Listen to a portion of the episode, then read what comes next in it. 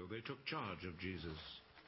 He went out carrying his cross and came to the place of the skull, as it is called. In Hebrew, it is called Golgotha.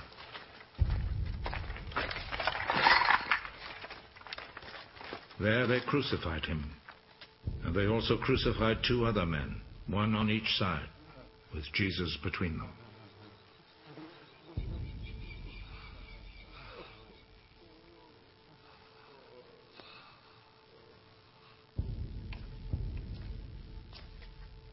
Pilate wrote a notice and had it put on the cross. Jesus of Nazareth, the King of the Jews, is what he wrote.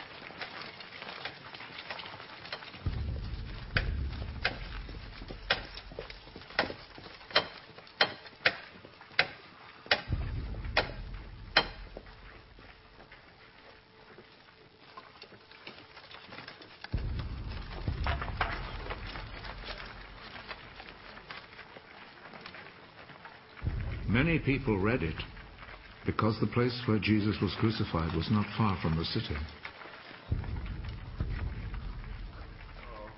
The notice was written in Hebrew, Latin, and Greek. The chief priest said to Pilate, Do not write the king of the Jews, but rather, This man said, I am the king of the Jews. What I have written stays written.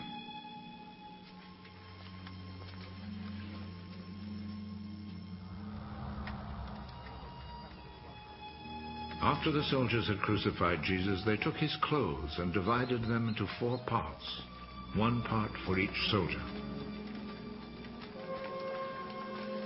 They also took the robe, which was made of one piece of woven cloth without any seams in it.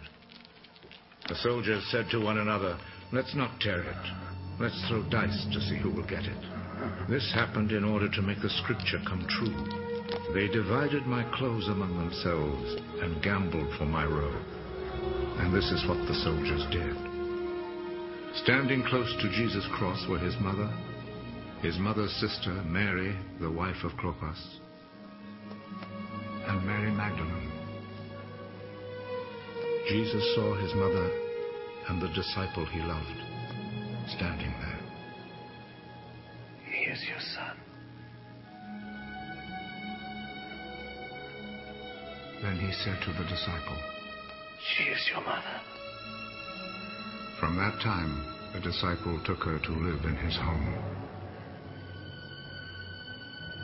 Jesus knew that by now everything had been completed.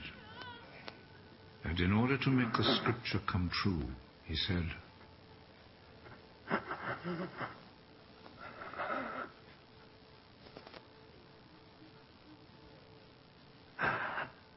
I am thirsty. A bowl was there, full of cheap wine. So a sponge was soaked in the wine, put on a stalk of hyssop, and lifted up to his lips.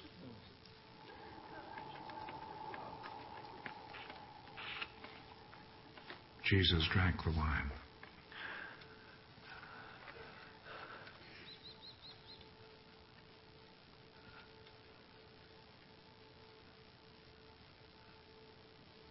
It is finished. Then he bowed his head and gave up his spirit.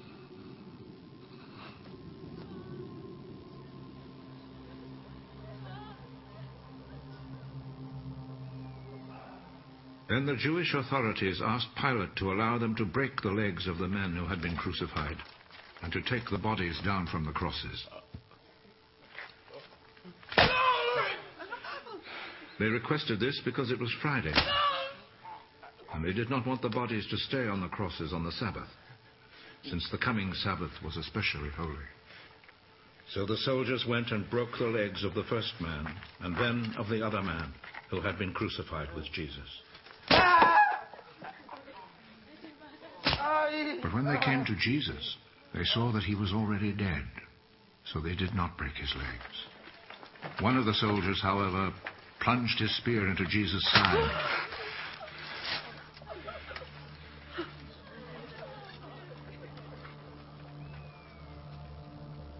And at once, blood and water poured out.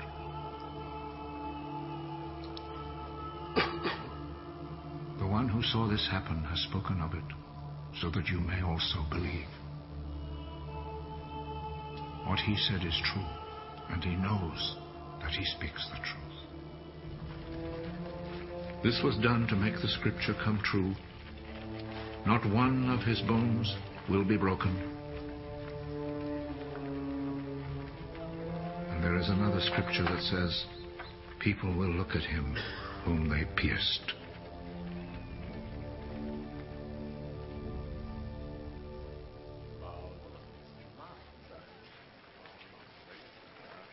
After this, Joseph, who was from the town of Arimathea, asked Pilate if he could take Jesus' body. Joseph was a follower of Jesus, but in secret because he was afraid of the Jewish authorities. Pilate told him he could hang the body, so Joseph went and took it away. Nicodemus, who at first had gone to see Jesus at night, went with Joseph, taking with him about 100 pounds of spices, a mixture of myrrh and aloes. The two men took Jesus' body and wrapped it in linen cloths with the spices, according to the Jewish custom of preparing a body for burial. There was a garden in the place where Jesus had been put to death, and in it there was a new tomb where no one had ever been buried. Since it was the day before the Sabbath, and because the tomb was close by, they placed Jesus' body there. The story today takes place at Golgotha, which means hill of the skull or the skull hill, Calvary. This is a picture of that hill. You see holes in the side of the hill that look kind of like eyes. You might think it to resemble a skull. Anyway, you can see why it is named that. And there's a garden beside this hill and a tomb in the side of the hill. So it's all right there. How convenient for tourist attractions. But this is what the scriptures say that the garden was nearby and the tomb was there. And so it's all there to see. At the top of this hill is where the crosses stood. They have a fence there. There's a story told of D.L. Moody, the evangelist, 100 um, years ago or so, that went there and stood where the crosses stood and preached the gospel. Made the Muslims mad, so they put up a fence to keep the gospel from being proclaimed. What a significant place on the earth. My father went there and jumped over the fence and grabbed a rock and brought it home. So I kind of grew up with this rock in our house. And my dad said, yes, that's from Calvary, boy, but I think occasionally they probably jump that fence and put more rocks in there for tourists to get. I'd like to point out just a few little things here. They put a sign on his cross, which is not uncommon to nail the reason why a person was being executed, his crime, and his crime was being who he was. Jesus of Nazareth, that's who he was, where he was from, King of the Jews, that's who he was. It was written in three languages Hebrew, Greek, and Latin. Hebrew was the language of God's people, the language of worship, the language of the Old Testament, the language of religion. Greek was the language of the world. The Greeks had conquered the world, the Romans came behind them and conquered the Greek Empire, but the Greek language and that part of the culture of the empire stuck. So Greek was the language of everybody, and it's the language of the New Testament. Latin was the language of the governing powers, the language of the authorities in place. And the Latin language impacts laws even to this day. Things like habeas corpus and other things you'll hear referred to that are Latin words that relate to the legal realm. So let the legal world know, let the religious world know, let the Old Testament, the New Testament, and the international world know Jesus of Nazareth is King. Significant proclamation that Pilate refused to remove.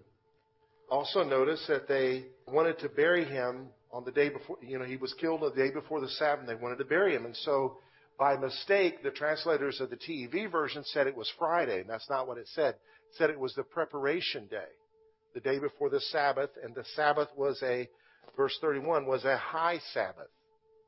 It was a Sabbath that was not the seventh day Sabbath, but a Sabbath related to a festival. The Jewish feast days often had Sabbaths in them that were not the seventh day. If you study the Old Testament, you'll come across this. And so it makes perfect sense because Christ said he was going to be like Jonah was in the belly of the whale for three days and three nights, so will the Son of Man be in the earth for three days and three nights. So if you die on Friday and you raise from the dead on Sunday, that's not three days and three nights. It makes a great three day weekend, but that's not what happened. I believe he died on the Wednesday, the day before a high Sabbath, which would have been a Thursday. And so you got Thursday, Friday, Saturday. There's three full days and three full nights before he rose from the dead. I believe he fulfilled his own prediction. Also notice that the secret followers, the secret disciples, Joseph of Arimathea and Nicodemus, came out of hiding and went public with their faith when they buried him in the tomb that was nearby that belonged to Joseph of Arimathea. And it had been prophesied he would be buried with the rich. And so it is that it happened that way. Before I announce the title today, today's title will be announced at the finishing of the sermon. I'd like to observe three things. The source of Christ's strength, a demonstration of wickedness or man's weakness, how evil we can be, and Jesus' completion of our redemption. So His strength, our wickedness, and His redemption that becomes our redemption. His strength, our wickedness, His redemption that becomes our redemption. The source of His strength. What enabled Him to go through that torture? What gave him strength? Hebrews 12:1 says that for the joy set before him, he endured the cross. Despising the shame, but he endured the cross for the sake of the joy before him. Just like in the realm of sports, people will suffer and pay a price to get fit and fight the contest and put their bodies through torturous conditions for the sake of the joy, the trophy, the cheers, the approval of their comrades before them, they'll go through the trial, the struggle, the test, the temptation. Christ did that. But how did he know about that day? Obviously, as God, being all knowing, he would know that. But living as a man anointed by the Holy Spirit, emptying himself of his divine powers, according to Philippians, he became one of us, lived the life of a human as a slave, and died the death of a criminal. He limited himself in what he knew and related to God like we relate to God through the Scriptures. So I believe he knew what was ahead of him because of the Scriptures. Look at this. Verse 28 of John 19 says, Jesus knowing that all things were now accomplished, that the Scripture might be fulfilled, said, I thirst. So what is on his mind when he's going through that trial? He's remaining silent and when he does speak, he's asking for mercy for his persecutors. When he does speak, he's given an assignment to his mother to take care of one of his disciples and his disciple to take care of his mother. When he does speak, he's saying, My God, my God, why have you forsaken me? But he does not let man know that he's hurting or his needs until he knows that he's fulfilled all the scriptures. Then he says, I'm thirsty. His mind was on the Word of God. Psalm 22 is a perfect picture of what someone would go through in his position of being crucified. It begins with the words, My God, my God, why have you forsaken me? Why are you so far from helping me and from the words of my groaning? This is his words being spoken from the cross not just because he's suffering torture from humans, but he's suffering the torture of being separated from his Father. By becoming sin, becoming us, becoming sin, and receiving the punishment that is ours to receive, the consequences of our sin, he had to be separated from his Father for however long that was. It was great pain. The psalmist goes on to say, I am a worm, verse 6, and no man, a reproach of men and despised by people. All those who see me ridicule me. They shoot out the lip. They shake their heads saying, He trusted in the Lord. Let him rescue him. Let him deliver him since he delights in him. This is the mocking that he had to hear. If you're the Son of God, come down from the cross. If you're the Son of God, where's your Father at? If you can rebuild the temple in three days. Why are you putting up with this? Mocking him. And he could hear it. I know in some of the movies of Jesus, they got him up on a high mountain, way high above the people. But I don't think that was the case because when they gave him the sponge with vinegar, they put it on a hyssop stick. And hyssop grows three feet maximum length, usually two to three feet. So with a two to three foot stick, they're able to reach his mouth. That lets you know he's now way up there. So he could hear people whispering, people mocking, people talking to one another. So he's hearing the scripture be fulfilled. So he's being reminded of Psalm 22. Verse 14, I am poured out like water, and all my bones are out of joint.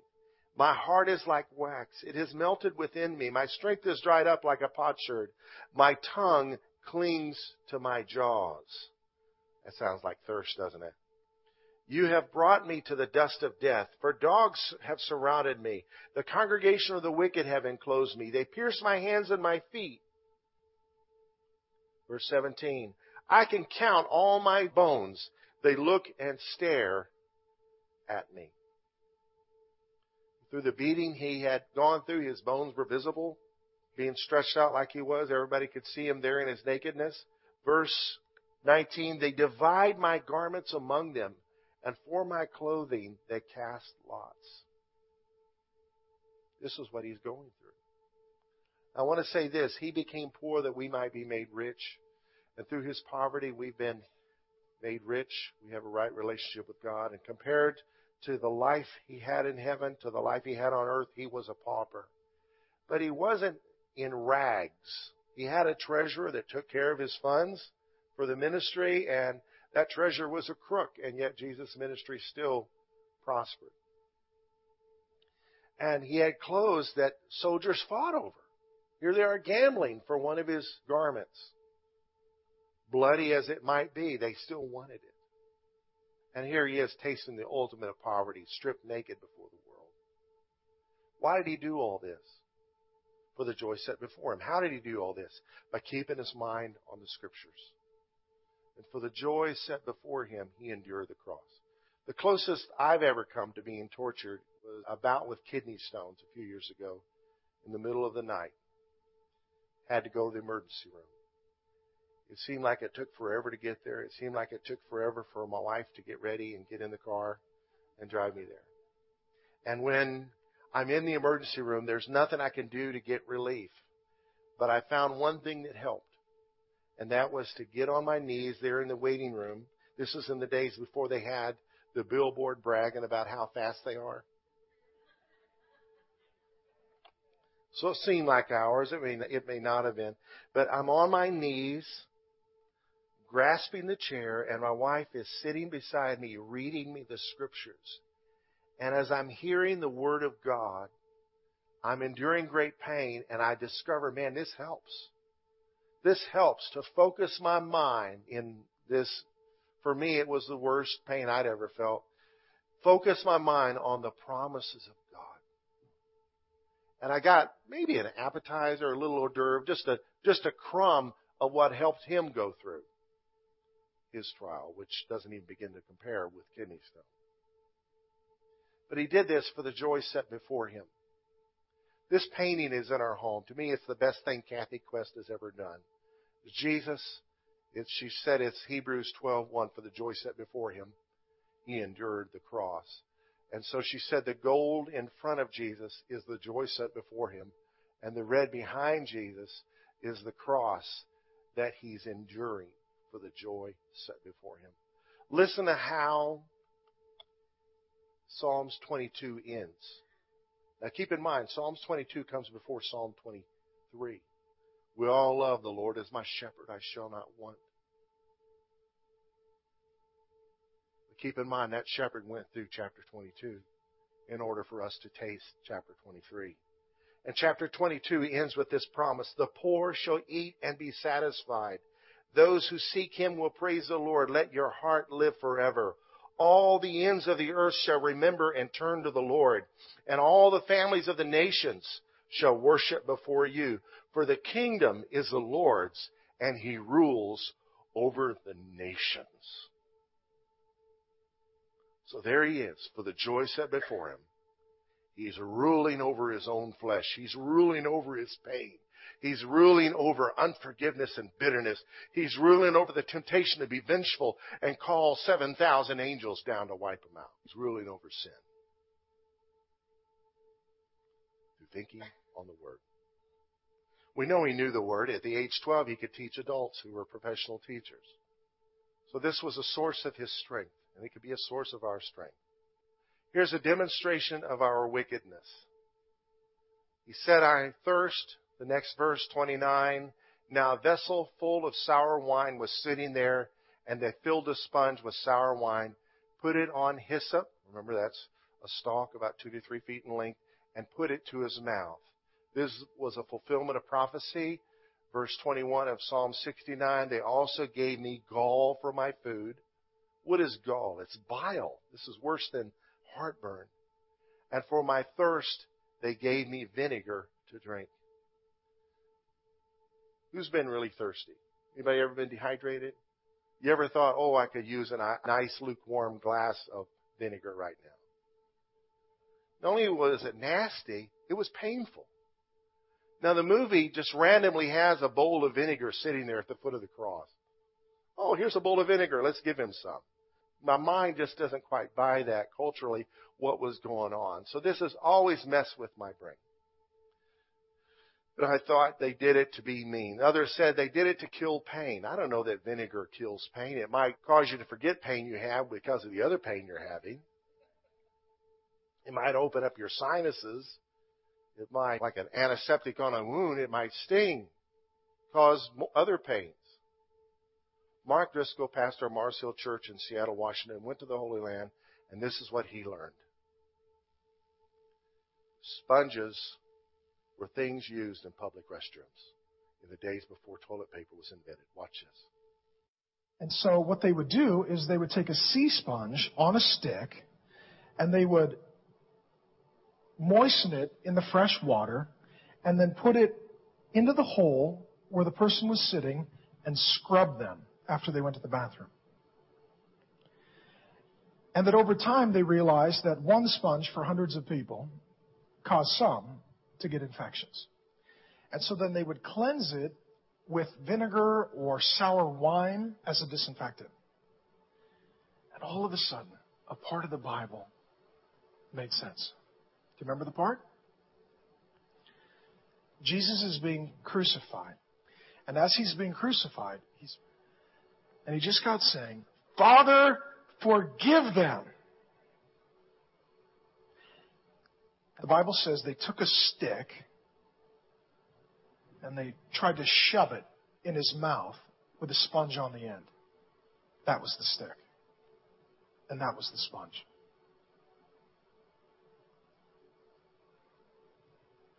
Which means that that was the last taste in Jesus' mouth on the cross. That was the last smell in Jesus' nose on the cross. And then Jesus said, with those lips covered in that filth, and he says, It is finished. What is finished? Forgiveness. The atonement of sin. The forgiveness of the atrocity that is your life and mine. And if Jesus could forgive those people in that moment for that act with that taste in his mouth, he could forgive anyone for everything. Amen? I always read that section of Scripture and thought it was nice that they gave Jesus a bit of compassion in his moment of greatest need. And I realized there was no compassion for Jesus. There was no love and respect and appreciation for Jesus. But there was a lot of love and respect and compassion from Jesus for people like me who, in our own ways, have just taken the sponge of our life and shoved it in his mouth. And what he says is, I forgive you. And I have finished the work of salvation. I have paid for all of your sins, and I love you. Third thing I observe from this passage is his completion of our redemption. Can we say the word completion? When he had received the vinegar or the sour wine, he said, It is finished. Can we say those words? He did not say, I am finished, because he was not finished. He's going to rise from the dead. But the work of redeeming us is finished. The word he used, tetelestai, is related to the word teleo, which means to end or complete, to accomplish, to make an end of doing, to conclude, to discharge a debt, or to pay. When he was saying, It is finished, this is what he was saying paid in full. The remedy for sin was in him. The debt we couldn't pay that we owed, he paid but didn't owe in full. Why do you beat yourself up for your sin? Or why do you beat someone else up for their sin? Or why do you strive for approval in the eyes of men when it's been purchased already in the eyes of God? The title here at the finish is Jesus is finished. He is finished redeeming you and I. He is finished with the work required to secure the bridge to heaven that is through Him. This pulpit one time was just raw lumber. It was a tree that was fashioned by skilled laborers. And hard work was done with machinery and with sweat and with hand, with paint and with sandpaper.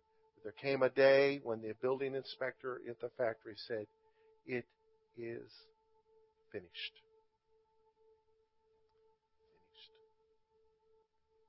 Let's pray. Lord, I pray for my brothers and sisters. I would pray, Lord, that they would relax and rest in your finished work that you have done for them. That the full impact of the gospel would be applied to our hearts and minds, to our families, to our neighbors, to our loved ones, and even to our enemies. Lord, it is finished. Help us to believe that. Not just give mental assent to that, but to embrace it with all of our hearts to live in light of your finished works. Amen. These were Christ's last words before dying. There's something final about this. Something final. Buddha is probably one of the most respected prophets in the history of the world because a lot of atrocities haven't been committed in his name. And his last words, if you do a search on the last words of Buddha, translated from the language he spoke, you'll find words like strive on untiringly, work harder, give vigilance towards excellence. What a contrast between that and you don't have to strive, you don't have to work, you just receive. And any goodness that comes out of us isn't for anything, it's from not for His approval, but it's from His approval. I'm inspired, therefore I serve. I don't serve to be inspired. I'm inspired because He served. And therefore I got to show some love to somebody. When somebody's been good to you, what do you do? It blows you away. It's awesome. You become thankful and you try to respond in some positive way receive the full benefit of His finished work for you and for your neighbor, for your family, for your parents, for your children, for your siblings, and even for your enemies. And make room for the finished work of Jesus to have its full impact in every area and we stand.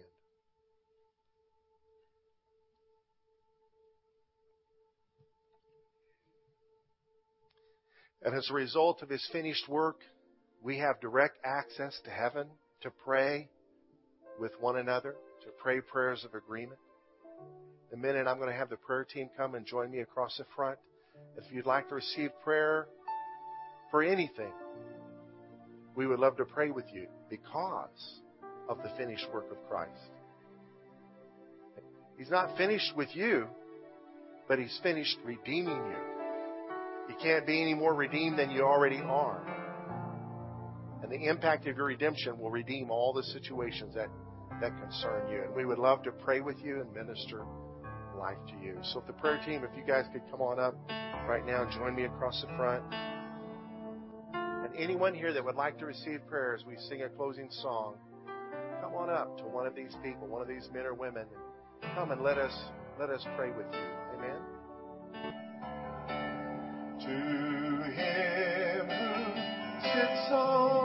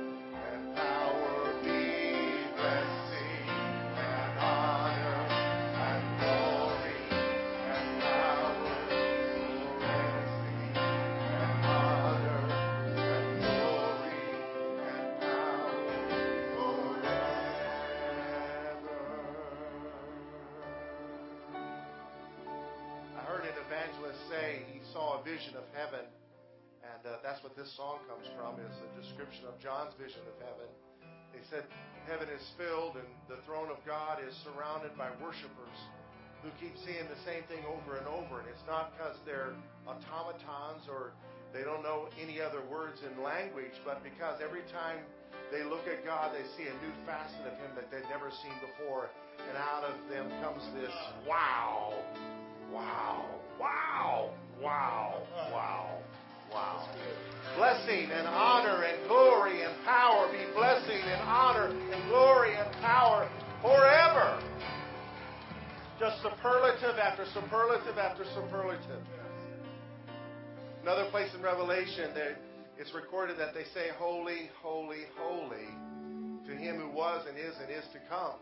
But literally, John wrote the word holy nine times. Holy, holy, holy, holy, holy, holy, holy, holy, holy to him who was and who is to come. And the translators, by mistake, thought they should shorten it and help him out. All right, John, we got the point. The point is, the word holy is a superlative. It means set apart. It means pure. It means without peer. It's, it's a standalone word. You, you can't you can't improve on it. Holy is holy. You can say holiest, but it still means holy, right? But you can add another holy to modify it. Like, how white is that car? That car is white, white. How dark was the night? That night was black, black. Well, God is holy, holy, holy, holy.